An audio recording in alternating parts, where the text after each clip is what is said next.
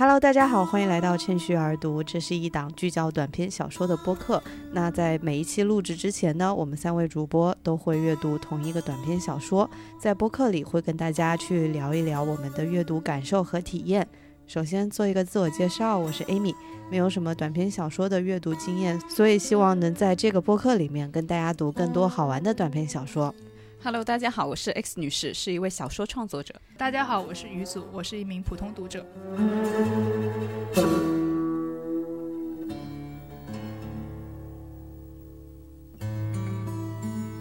这次呢，我们读的这一篇小说是选自一本名为《信号》的小说集。那如果大家对这本小说集其他篇目也感兴趣，想读一读，不想被剧透的话呢，我在就是我们在节目开始之前有一个很重要的事，一定要事先提醒一下大家，就为了防止剧透，因为里面其实有一个短片叫做《保险柜之谜》，讲的就是一个废品堆场的老板，他得到了一个废弃的工厂留下来。废弃的一个保险柜，费很大的劲想打开它，看看里面有什么。然后这篇小说对于保险柜里面可能有什么，营造了很多很刺激的想象。但是万一你在读这个小说之前，翻到这本书的封面背后去读这个整个小说集的一个简介，那就完蛋了，因为他直接在那里跟你说，废弃保险柜里一个怎么怎么样的叉叉叉，然后把这个谜底给你剧透了，剥夺了就是原本你可能有的这种悬念啊，以及。呃，揭开它带来的这种乐趣。上海译文挨打了要，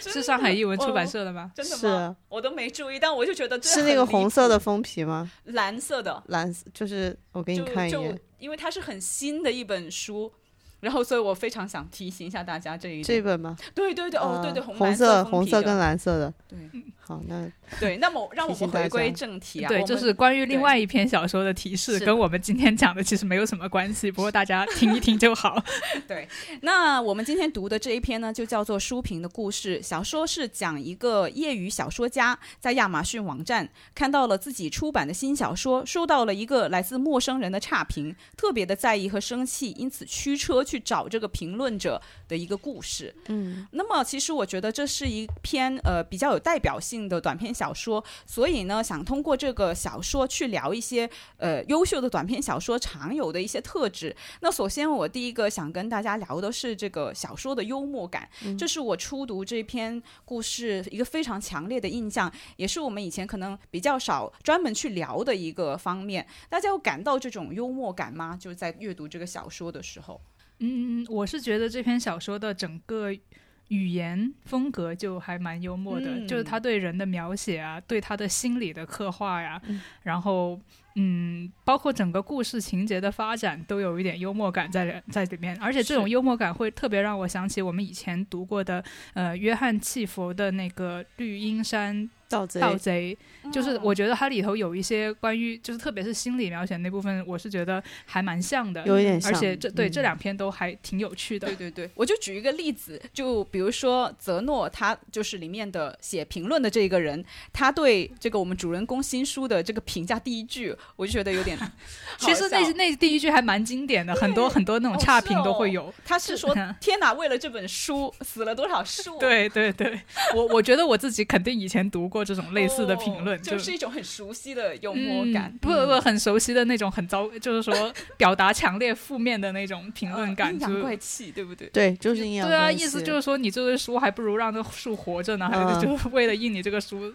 就是没有必要死那么多树。对应的与这种就是很很夸张的这种评价对应的，也就是我们主主人公西德尼他的一个反应。因为我觉得这个西德尼，我们的主角本身也是个挺有趣的人。他有一个细节，我看的时候也是笑了出来。他为了去找这个陌生的评论者，他当时又不想暴露自己的身份，所以他就找了一个由头去接近对方，而且他还找了一个。背调公司哎，对对对，去买那个 情报网站就很神奇。然后呢，他还当时带了一篇最近写的短篇小说，就打算见面的时候跟他对对对对，给他点评，就有一个接近他的这样的一个契机。对，他是不打算一见面就跟他说，哎，你是不是给我给了我一个 差评？而是对，他是隐藏了自己的身份，然后跟那个写评论的人说。呃，你能不能帮我看一下我新写的这个小说，对吧？还是这样子？对。那在就是他计划见面的这个晚上呢，我觉得这里有一个细节，我也觉得挺好笑的。因为小说是这样写的，说我们主人公啊，他在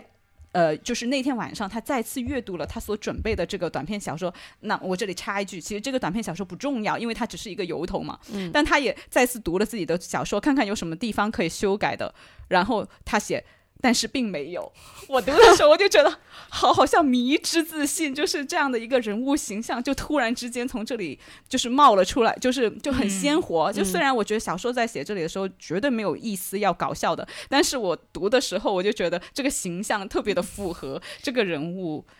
对，我是觉得他有一点像卡通片一样的那种形象，对对对对吧？主角的那种有点略带夸张的那种，而且的是的，而且我也觉得他其实，如果你从就是说很写实的那种角度来看的话，他的一些行为就感觉挺不像正常人的，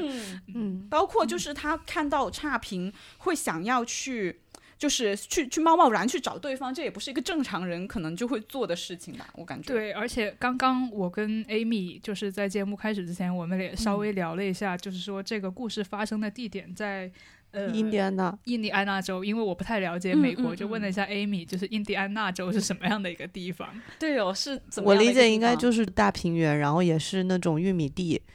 所以可能就是整个的那个环境，大家可以想象一下。嗯，然后 Amy 觉得那边的人就是，嗯，你说 比较比较土。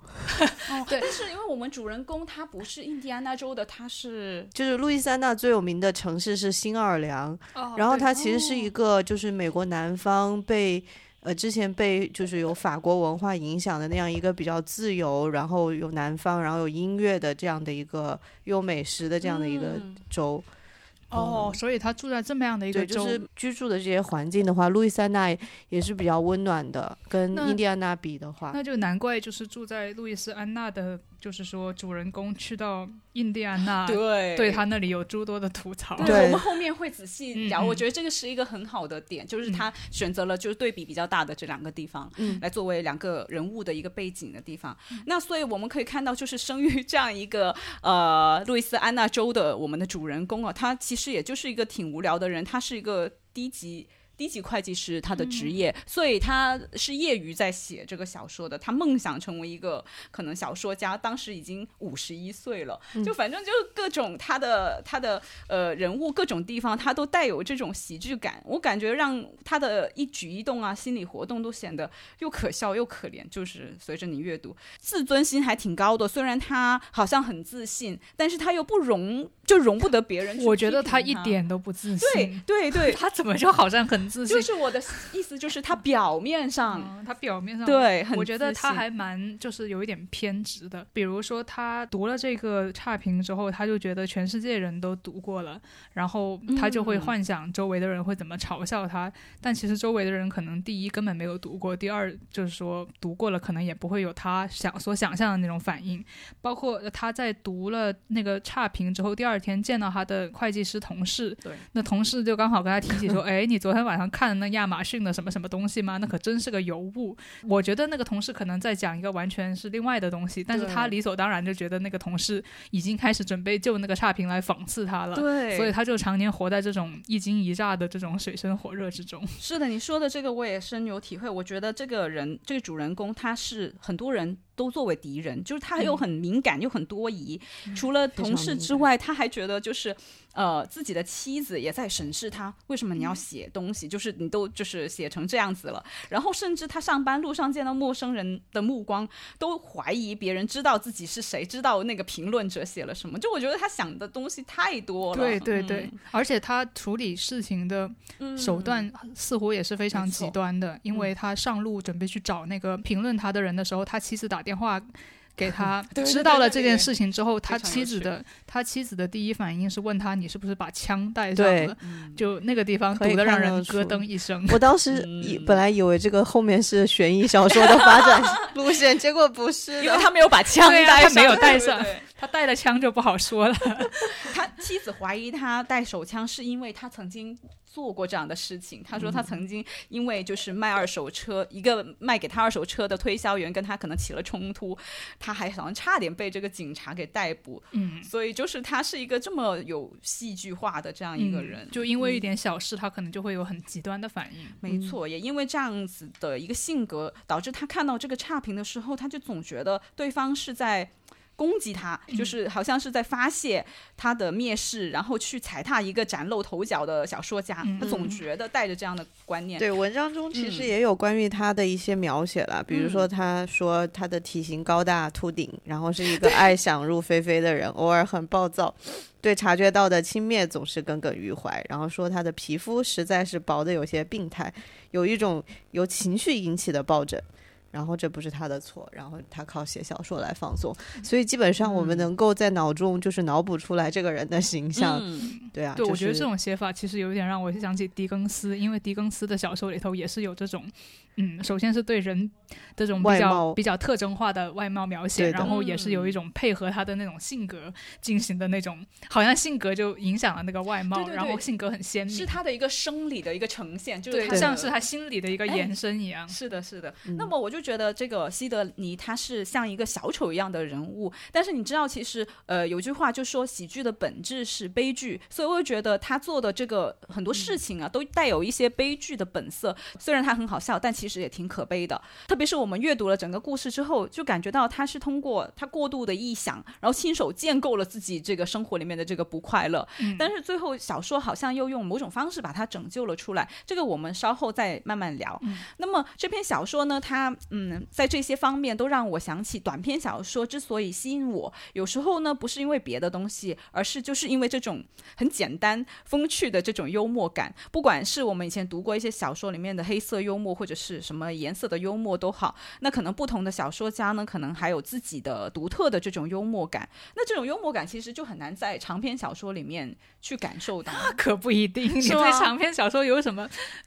再再次推荐狄更斯。狄更斯的，嗯，我去年读了狄更斯的《远大前程》，虽然是一本很长的小说，但我觉得从头到尾都很有趣。嗯，好的好的，那可能读的还不够多。不，我觉得可能还是跟作家的不同风格有关。是的，因为我自己印象中长篇总是叙述。一些严肃的主题，或者也因为篇幅的缘故，你会觉得没有短篇小说这么有这种浓缩的愉悦那那确实就是它的情节不会发展的那么快，有时候。但是我觉得幽默感这个还是跟作者的风格有关。是。那其实我想就是插一句，就是高特罗他整本小说及其他的作品其实都有一些很有趣的细节，比如我就分享两个吧，简短一点。一个是呢，他。在一篇小说里讲到，有主人公的房子起火了，消防员来到之后发现无能为力。那小说就写到说，这个消防员开始为路边的山茶花和更远的这个活橡树浇水，然后我就觉得很好笑，就是这些。然后另外一个也是有一点卡通片的感觉，对对对对。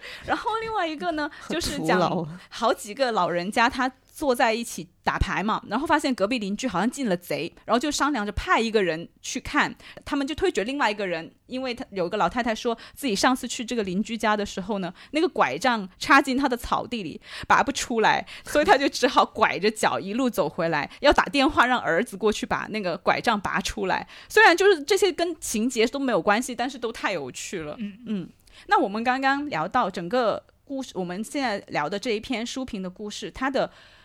起因非常的细小，其实就是因为看到了一个书评，那这个书评在我们主人公心里面和生活里都掀起了巨大的反响。我记得这个小说其实还让于祖想起了我们之前节目里讨论过的另外一个作品，比如是你还有印象吗？我刚契诃夫，哦哦哦，契诃夫的那个吻吗？对，是有点像，是有点像。你有觉得就是为什么两个小说会有相似的地方吗？这和吻一样，两个小说的主人公都是被其实是很细小的东西击中，然后他的心。心里头就掀起了一场大风暴，当然外面的人可能看不出来，但他们自己的生活就被那个小事情就搅得天翻地覆。然后他们，而且那件小事情也不断的让他产生特别特别多的幻想，然后影响了他整个的行为。就在这个层面上，我觉得这两篇小说是很像。对，我也觉得像，就是都是因为一个人因为一件小事想入非 非，只不过区别在于，就是这件事情在吻这个主角里面，吻这篇短篇小说的主角幻想中是一件好事。就是来自一个陌生女人的吻，但是在书评的故事的主角想象中是一件就是特别糟糕的事情，对，以及两个主人公因为不同的性格，他采取了截然不同的这种行动方式，我觉得也确实非常有趣。今天我们聊的这篇小说，其实也是一个着眼于细微之处的故事，非常能体现这个短篇小说的特点和魅力。大家有没有注意？到一些呃让人觉得很见微知著的细节，或者我们可以按顺序一个一个来看看，比如先看看开头的闪电，这个开头其实还蛮吸引人的，因为他写的是。呃，一个闪电砍甩进了他的后院，然后就烧毁了一棵树，但他对此毫不知觉，因为他在看那个差评。我觉得好有画面感，就是那种电影黑白电影，嘣就是一闪，然后那个人还还就是微微坐不坐，巍然不动的这种状态。就是感觉闪电这个意象在这个书里头其实反，在在这个短篇小说里头有反复的出出现。他第一次出现这个闪电的时候，就像他看到这个差评的时候那种心情的外化，被劈了一刀。对对对。然后，因为这个一星的，就是一星的差评，它是伴随这个闪电、雷电而来的嘛，所以我就感觉这个雷电在他的记忆里就跟这个坏消息捆绑在了一起，对，以至于后来，对，后来他出发不是开车去找那个人的时候，路上也经过了一场，对，就是大雷雨，在那个密西西比州边界的时候，那个闪电的光球在他的视野尽头炸开，然后路边的好戏剧性啊，路边的树像乌丝一样啊，对。就是这个很形象，对啊，就是好像被烧着了一样。所以在美国真的会有这样的场景吗？会吧，有闪电，但是没有所有的树都被乌丝乌丝一样被大的雷电。对啊，对，就感觉是很吓人的自然灾害了。对，但就是我想问的是，大家觉得就是他小说把这个雷电的攻击跟这个亚马逊的坏评论联想在一起，这种联想有没有什么特别的含义？你们觉得？我觉得，因为他自己也讲说，就是他看到这个差评的第一个反应就是生气嘛。嗯，其实他一直都是很生气的，然后也保持着这样的一种情绪，就是去找那个呃写差评的泽诺。所以其实闪电的话，可能是不是说，就是可能是比如说对他的一种。呃，就是这种差评给他心里带来的是一种很很大的那种五雷轰顶的那种打击，然后就像这个闪电给自然界的这个影响是一样的。嗯，我觉得这确实是一方面。另外一方面呢，我还觉得这个他的联想实际上是给这个坏的评论下了一个定义，或者说给背后写评论的这个人的动机下了一个他的判断，认为这个这个评论他是。跟雷电一样啦，就是随随心所欲和毫无意义的一个抨击。嗯，对他后来写到，觉得这个人可能是那种，他提后来小说提到说，有些人就是会不停的。随便上网写那些很垃很垃圾的评论，有些人给米尔顿的《失乐园》还只打了两星，所以他觉得那个人可能也是这样子的一个专门给别人写差评的人。那么西迪西德尼他因为一直没有办法释怀，所以他就凭着这个书评留下的这个名字和地点的信息，打电话了去当地的一个书店，得到了这个评论者他其实是在某一个学院工作的一个情报，然后他就一个人开车到这个印第安纳州斯坦普去找这个人了，连。跟妻子说都没说一声就走了。说到这里，你们有有没有觉得这个小说它有一种美国公路片的感觉？嗯，就是呃，首先我没有看过很多 文德斯的文德斯的德州巴黎，您是不是 最近看过？对对对，但是我也就看过那一部。哦，嗯，不过公路对，反正嗯。有吧，就是一个人发生了一些事情，突然他要通过开车来解决。你是，然后他要找人，还要找一个，对他他他有一个目的地，但是那个目的地又不是很清晰。对，然后他要去那个目的地要干一件大事，但是就一切都还不是很清晰。对，它里面有出现一些比较就是跟公路片相关的一些呃东西元素，比如说像那个汽车旅馆啊，那个就很有对，然后那个关于他去到之后，然后路上的一些风景的描写呀，地界上是跨。跨越了很多个美国中中部的一些州嘛，所以我觉得其实他在，呃，他去到之后，包括当地的一些食物呀，然后他遇到的一些呃人和那个当地小镇跟他自己生活的地方的一些生活场景上的区别，实际上他都是有描写的，我觉得还挺有意思的。是的，是的。这个主人公他其实因为他性格的原因呢，就是他不是爱找事儿嘛，他一年差不多要做三次类似旅行，就是他要去找到那些人算账，所以我就觉得很有趣。对，其实刚刚 Amy 讲的时候，我还特别想问。就是你从呃路易斯安那开车到印第安纳大概要开多久啊？我没有什么概念。我们来查，我去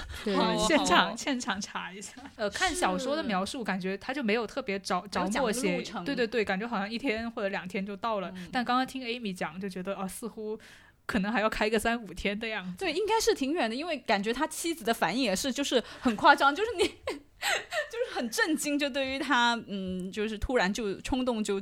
出发了这件事情。那在等这个我们 Amy 老师找这个路程的过程中，我想分享一下，就是我觉得这个呃小说里面还有一些细节是用到了一些公路来做比喻的。比如说泽诺在他的书评里面就描描述这种乏味的作者，就像一条冗长单调的堪萨斯洲际公路。然后后面呢，呃，当小说形容到泽诺给这个主人公小说标记的红线，也说它像公路一样。我觉得这些。比喻都非常妙，就不仅在于它本身很生动，还在于它将这种阅读的体验跟主人公踏上的这个旅程有一种类比。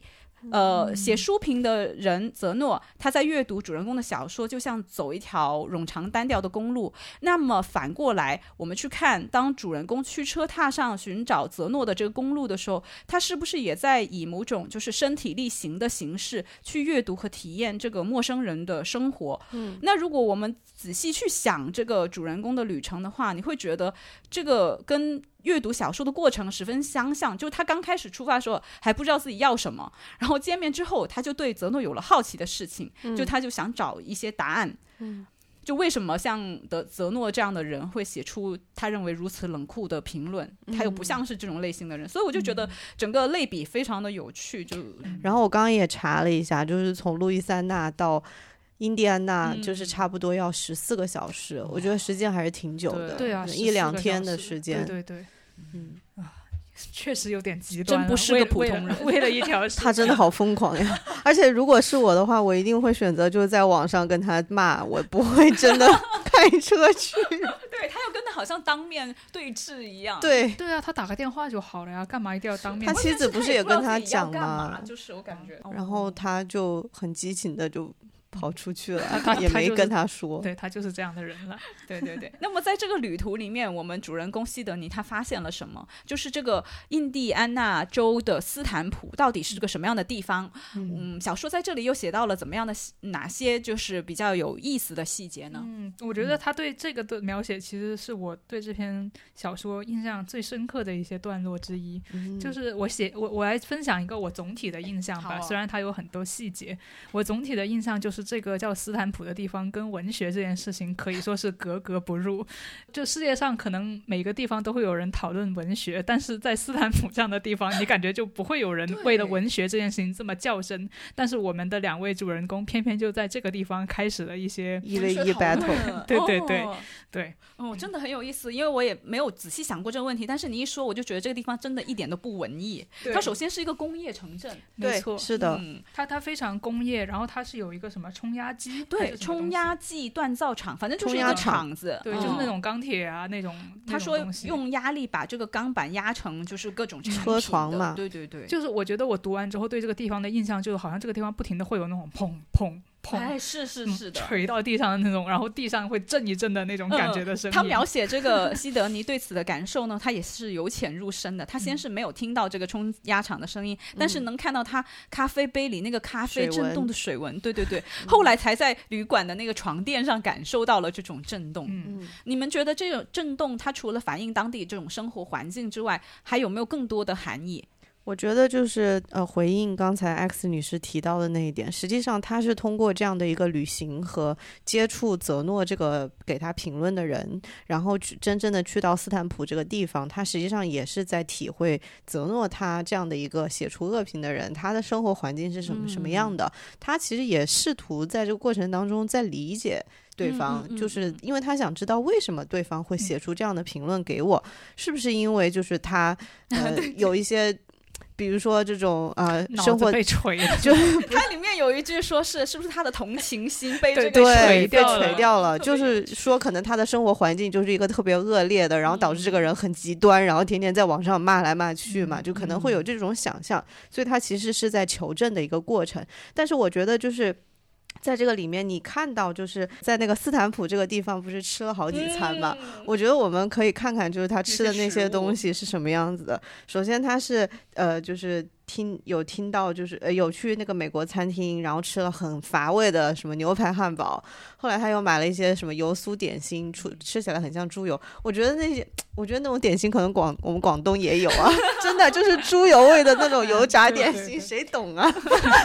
但总之，他对这个地方的所有食物的那种描述是非常负面。深刻，虽然不记得在哪里，反正他说他把那个东西可能吃了一口就扔了，然后对他掉到那个垃圾桶里，砰的一声，你就觉得那不是吃的而且他很愤怒啊，就是。就把它扔掉了，这个叫什么松肉三松肉三明治，不知道是什么东西。就你听起来应该是软的，但是它扔到里面，砰的一声，就觉得很好笑。就嗯，而且他不遗余力的去写他对当地食物的那种厌恶，甚至到了这个程度，就是说他买了一个牛排之后，他他又想到这个牛肉的来源是一头病 肉病牛，是一种想象力太丰。说它是活的牛肉干，一生吃的都是黑莓，然后靠在栅栏上，看上去奄奄一息，所以主人。就杀了他，然后卖给牛肉公司。我就觉得什么什么人会想这么多？我当时好负面。对我当时读到这儿的时候，我就在想，原来小说家可以由一块就是他觉得不好吃的牛肉，想到这么多乱七八糟的事情。刚刚那个冲压场的那个震动，其实我还想聊一下，因为其实两个人就我们的两个呃人物之间的对话有聊到这个事情。西德尼去找泽诺教阅小说，就听他的一个反馈的时候。后，在那一次，他们两个其实聊到了一些比较深入的话题哦，比如说泽诺还告诉主人公自己在亚马逊上批评其他作品的原因啊，又告诉他就是写作令他自己的妻子离开他啦，嗯，反正就在这个时候听完这些，我们主人公就有问他这个冲压场的震动是不是让他觉得很烦，嗯，泽诺当时就说了一段话，我觉得还是蛮有意思的，我们可以从那里去理解他这个冲压场的震动到底是有在他生活里面就是有什么。含就是象征的含义。他说：“呃，有时候我能在我的背上感觉到它。我想机器没有停下来，我也不能。你必须坚持下去。如果有什么坏的事情发生，不要理睬它，继续创作。当机器砰砰的压出一个次品冰箱门时，它就不会呜呜哀鸣。大家怎么理解这个？这句话好悲伤啊！对我也觉得是冲压厂的那个声音，就好像，呃，就好像泽诺。”的生活当中遇到的那些，就是对他打击很大的一些事情吧，然后会让他可能会有一些沮沮丧或者是难过，但是，但是就是我觉得他对于写作的态度，他自己讲，我理解哈，是不是说就即便是碰到了生活中这种打击非常大的，就不管他是一个。负面的评论，还是说你的生活本身遭遇了，比如说经济上啊，或者是呃这种呃家人呃离世啊这种比较大的一些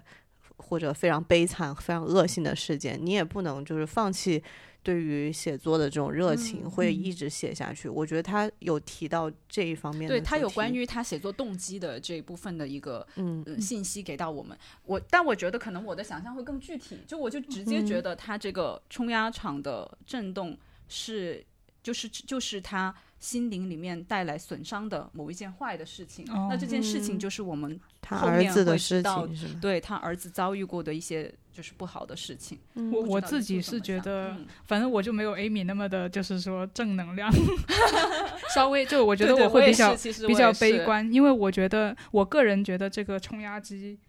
这样子一下一下的。打下来就像是生活本身一样，就是残酷的生活本身。然后它带来的所有的好或者不好的事情，就不管不管对不管生活怎么样对你，你都必须得坚持。然后特别他说到，当机器压出一个次品冰箱门的时候，它不会发出呜呜哀鸣，给我感觉就好像是那种人到中年的麻木感，就是说你。你你已经被生活，反正什么事情你都经历过了，你你已经没有任何的反馈了，就是他怎么样下来你就怎么样受着吧，我就有这种很麻木的感觉，所以就这这一段让我是觉得挺挺挺伤心的，然后我就感觉到像冲压机的这种震动不断的作为这两个人相遇的一个背景，就后来就一直有。砰砰砰那种声音，就感觉到。第一，这很不像是谈文学的那种环境；第二，就是感觉生活对两个人，对对每个人其实都蛮残酷的，是的，这种联想。嗯，在就是读到这里的时候，我就会想起前面西德尼他第一次去学校找泽诺，就是想说服对方呃呃，对，就教育作品的时候，小说当时就写西德尼看出对方的眼睛里带有某种损伤，也许是源于他几十年如一日批阅就是学生的作文，读到都是相同的东西和错误，也许他会乐于读到与此不同的东西。那包括在西德尼感受到这种冲压场颤动的时候，心里也在想泽诺，就是心中是不是有一些同情被锤掉了？这两个地方我都能看出，就是说西德尼当时根本完全没有理解这种损伤是什么。嗯，当然，在泽就即便是在泽诺聊到这个冲压场震动的时候，他其实还并没有办法充分知道这个是什么。嗯，其实这个谜底是在小说差不多最后的地方哎才才揭露的，因为他回家之后才收到了就是自己购买的情报的 补充报告。对，是他的所，这是他所聘用的那个雇佣的那个被像背调公司一样的、嗯一个呃网站，一个网站把这个消息自动推送给他的，就是说是，通过爬虫去查到这个。嗯、没错，反正就是对这个呃。就总之，这个坏新闻就是说，我们这个给他差评的这个人其实是经历了丧子之痛的。对对对，然后那个丧子之痛的经历是跟、呃、他他所构思小的小说写的，嗯，嗯是非常相像的。嗯那回顾整个过程，西德尼原本其实我感觉到他是有点不怀好意的去接近泽诺的。对，那么当他意外得知泽诺即将出版一本新书的时候，他第一个反应更是想到可以供他用评论武器做炮轰的靶子。我倒是要看看你这篇文章写的有多烂。呃，对，他就好像拿到了一个武器一样。但是最后他当这个新书上架的时候，他又并没有这么做。对，哦这就是小说鸡汤的部分就来了。对，那他到底是呃发生了什么样的改变呢？是不是也是通过一些细节体现的呢？首先，我觉得他的这个种改变，就像一个本身浑身是刺，然后随时准备战斗的人，他放下了自己的这些装备。然后他原本可能总觉得别人做的事情是在试图挫伤他，让他觉得自己很渺小。但是他渐渐的能够看到一些不一样的东西。关于他的为什么会做这种改变，我还不是特别清晰。小说里头好像就是他跟这个人聊着聊着，他好像慢慢的就有所醒悟，但是我作为一个读者，好像没有特别能够抓到那个嗯让他改变的点是什么。嗯嗯或许我猜想，是不是就是因为这种不断的对话，呃，嗯包括特别是在这个人生活环境的这个对话，让他意识到对方也只是一个普普通通的人，然后有好的日子，也有不好的日子。嗯，是的，是的就这样给了他一个评论，这也不代表什么。我觉得很有情节张力的一个地方，就是像你说的，他 他本身就是可能他是想要去找对方，呃，就是。他反正是不怀好意的去接近对方，但是最后反而就好像跟对方交换了某一种，就是内心深处的东西。是嗯他们嗯真正认识了，对吧？就看到了，就是你对方不再是网上的一个一个落款，一个恶评，而是一个嗯，就是一个人。他们反而在交流文学啊，自己的生活里面的这些事情。对，对就真正认识了那个人。是的，是的，其实我觉得他这个最后就是在写他，呃，写西德尼那个整个心理，或者是嗯对于泽诺这个人他的一个评判的一个过程吧。就是他实际上是一个，就是拨开自己，然后也理解对方的这样的一个过程。因为他其实一开始是带着一种假想的这样的一个心理嗯嗯去的，但是当他了解到事情的真相之后，有一种怎么说呢？其实一开始。他就已经发现泽诺这个人不是他想象中的那种，嗯因为他一开始把这个人想象成一个就是生活很很烂，然后环境也不好的这样的一个，然后没有想到人家是一个 教英教英语啊，这件事还给他打击了，你知道吗？对他他宁愿就是写短评的人对，是一是一个个烂人，对然后没有想到是个体面人，还有一点点话语权呢，因为他是教英文的老师，就是嗯对文学对这些会很有评判的资格专业，人士。是专业人士。后来他跟他交谈之后，就是他他在说，就是他呃他自己的想法是说，西德西德尼其实自己也是想要摘下面具的，他其实也是抱着一种嗯、呃就是我把我自己的这个情况就是展露出来给你，或者是说我们有一些更深入的交流啊、而不是说我就是。怎么说？我就是针对你的这个评论我不爽，然后我要想去扇你两巴掌的这种感觉。在这个地方，其实我我想先集中聊的是我他的一个转变，就是嗯通过哪些细节可以体现出来。就是他最后不是没有、没有给呃泽诺的书写差评吗？嗯然后我觉得他的那个他那一幕就是真的写的很好，因为嗯西德尼他最后某种比较关键的自我的忏悔，或者说只只是动摇吧，他是通过他移动鼠标给对方的书评分这个细节展现出来的。这个确实是对，那段描写真的非常微妙，就是。因为亚马逊的那个评分是一到五颗星，你去选择嘛。小说就是他不是直接说他点了某一个星，而是他是首先说主人公他借着这个鼠标就感受到了一种力量，像这些年里所有伤害过他的人抛掷流星的力量，他让这个光标首先是移动到了第一颗星上面。但这个时候他的妻子来了电话，在他们就是对话的过程中，他的光标就一直就是。滑动从第二颗星，然后最后滑到了第五颗星。我我倒是不是很喜欢这段描写，哦真的我我就是你觉好觉得有点刻。意，对不对？我觉得太嗯鸡汤了，就像是中学生作文的一个一个高大上的结尾。不过就嗯不同人的感觉不一样。就就会让人觉得有点降气。为什么西德尼他自己有那么大的转变？我觉得嗯最重要的还是因为他通过跟泽诺的那个交谈，跟就是这一回合的一 v 一的 battle，然后让自己其实对自己的过往有反思。哎我觉得这个是开启他最重要的一个钥匙。嗯不过我嗯其实我读的时候会有一点怀疑，就像他这样子已经病入，在我看来已经有点病病入膏膏肓的人了，就从来不会去反思自己的对啊，而且。五十多岁，可能很多行为模式都已经很固定了。然后像他这样子，就好像奇迹降临一样，突然就、呃好像大彻大悟了。然后后来最后又给一个这个一到五星的那种，更加像那种圣经天启，就是那种感觉，我就觉得哇塞，这真的吗？他的那个反思呢，主要是通过他跟他妻子的关系上面去体现出来的。因为因为他去找泽诺这件事情本身就让他跟妻子之间，他感受到这个力量，我是这样理解的。嗯，他其实是讲这个，就是读者对于作者。他是有一种权利，就是我可以评判你的东西，然后通过评判你的东西，可能会给你一些带来一些影响。就我觉得是这个某些人突然得了启示，就像那种圣经故事里头写的那种，我就觉得、有点造作。哦，但我觉得他感受到力量的这个时候，他是没有转变的，这个是原本的他，就是他借着手手中的鼠标感受到了这种力量，他马上就想要想要滑到一星，所以那个时候他是没有转变的。那个时候他还是想攻击别人的，然后是当他的妻子来了电话，想要跟他对话，我觉得他是感受到了就别人想跟他对话的这样的一种心情，包括我觉得他去见泽诺也是因为，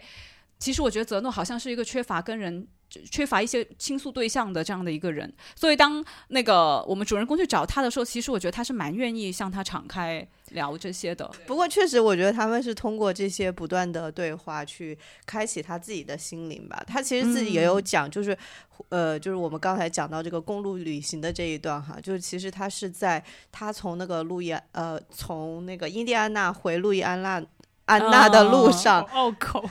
对，从伊利安娜回回家的路上，然后开始了他那一段，他关于他过往，就是不断的去找人去问说，你们为什么要来伤啊害我？你为什么要对去质疑别回人的这样的想这些经历的时候，就想起当时他去找那个卖给他二手电脑的人，嗯他想起他住在一个小而生锈的拖车活动屋里面的这些苦恼。我感觉那个时候他就开始有点换位思考，对，就开始嗯理解对方了嘛，理解他们的处境。嗯对对对，但确实，最后一个最后一个场景就是他关于他那个鼠标从两星滑到五星的这个，给人感觉是有一种怎么说呢？就是我当时读的时候，我感觉嗯他是在那个旅馆里面嘛，啊，不是回家了嘛，回回家了了，然后他家里面没有人嘛，然后他开了灯，然后坐在电脑面前，然后准备去打这个评论。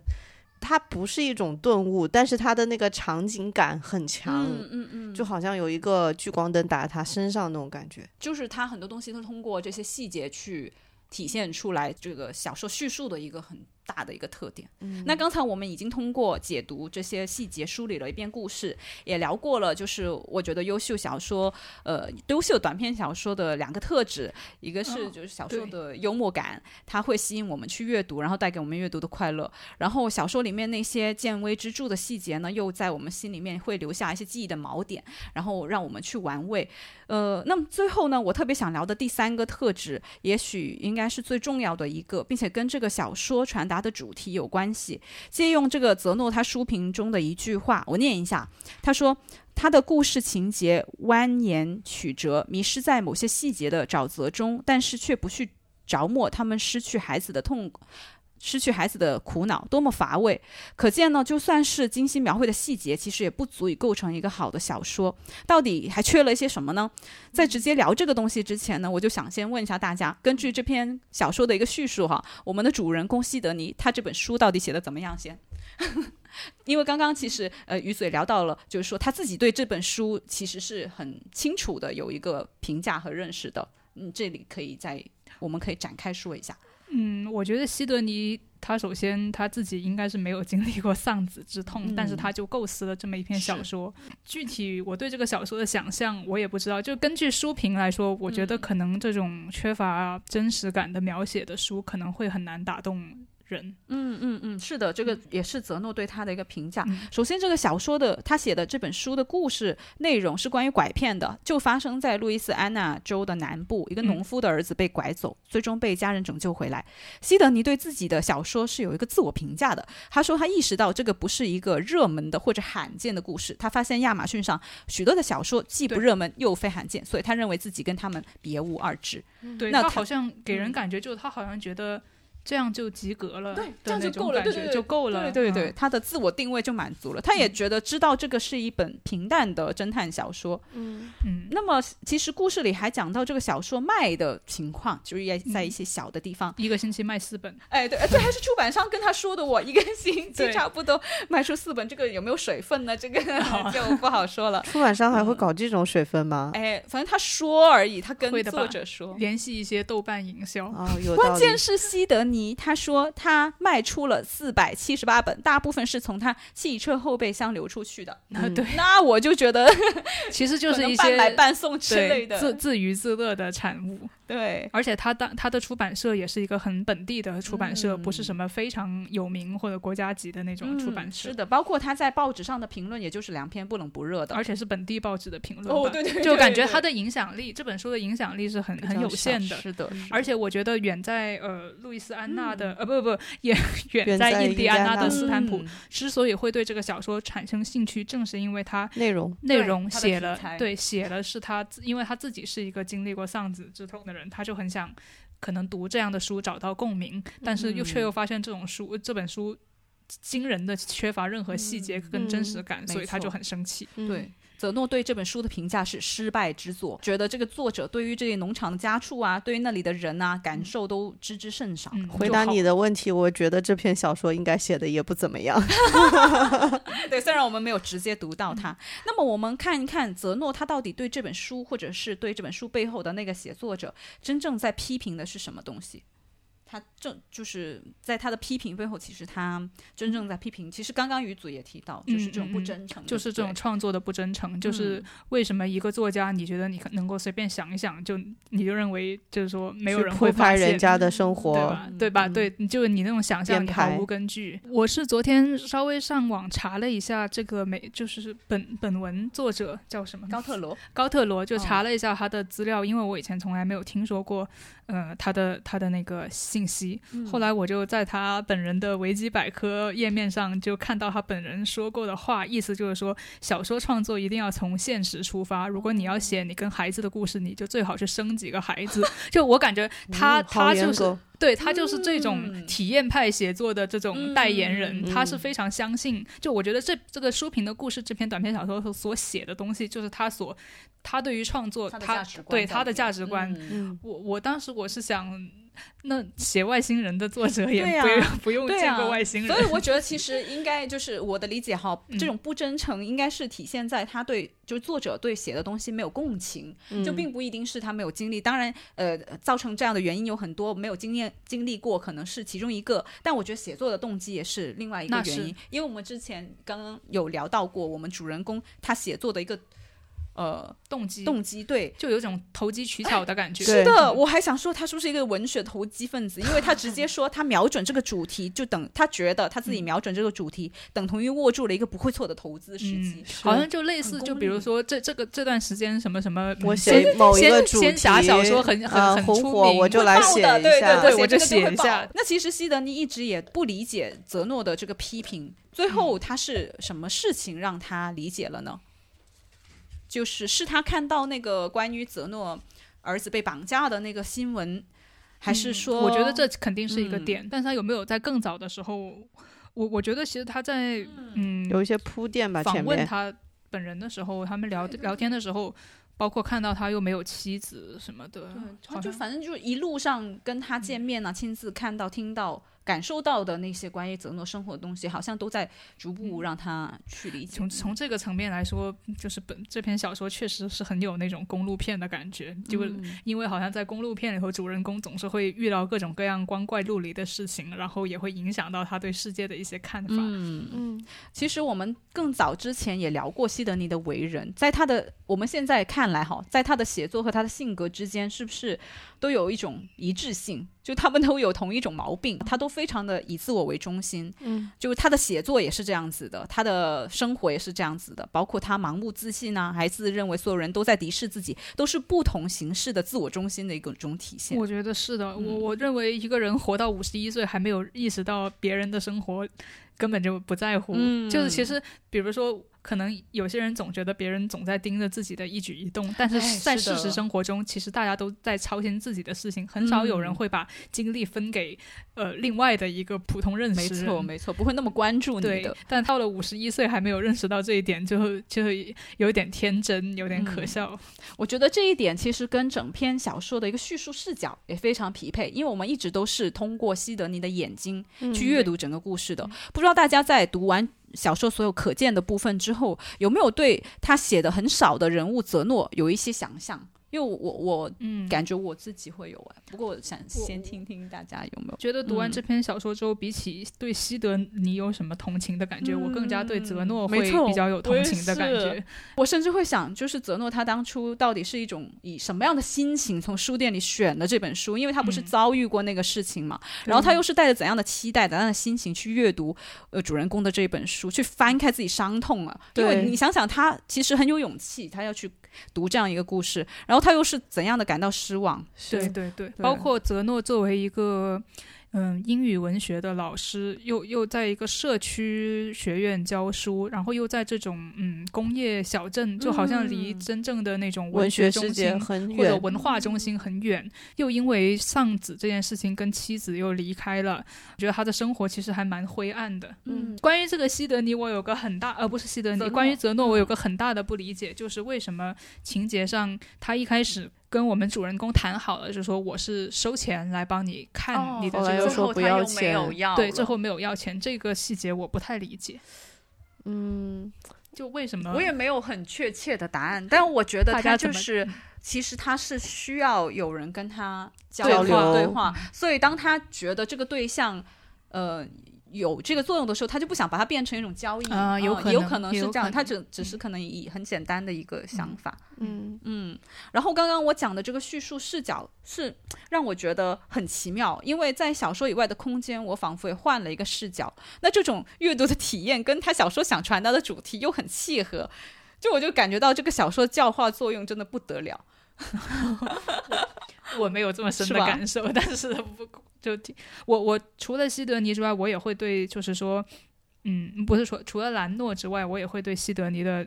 老婆产生兴趣。嗯，就是虽然小说只提到他的寥寥几笔，老婆的塑造好像正正好是一种对我们生活中的正常人的塑造。嗯，没就是错，通过他老婆的这种非常正常的反应，更加体现出他的一些呃有点漫画的、有一点不太正常、哎有点偏执的部分。是哦它是作为一个衬托的作用。嗯嗯，那小说我觉得他为了成功表达刚刚我们讲的这种换位啊、倒置的这种关系，我觉得他也选了非常贴切的一个故事去讲，他去讲。读者跟作者之间的矛盾，因为我觉得读读者跟作者本身它是一对可以倒转的关系，每一个读者他都可能是作者，每一个作者也可能是其他人的读者，这两种身份可以同时存在于一个人的身上。那我们主人公西德尼，他从作者的立场踏上了寻找泽诺这位读者的旅程，但是当他就是后面不是想用恶评来复仇的时候，他又没有选择书评作为武器，我们就可以看到读者跟作者之间这种权力关系去。他是如何推动这个故事情节？我觉得这个动力学非常的有意思。不过我怀疑啊，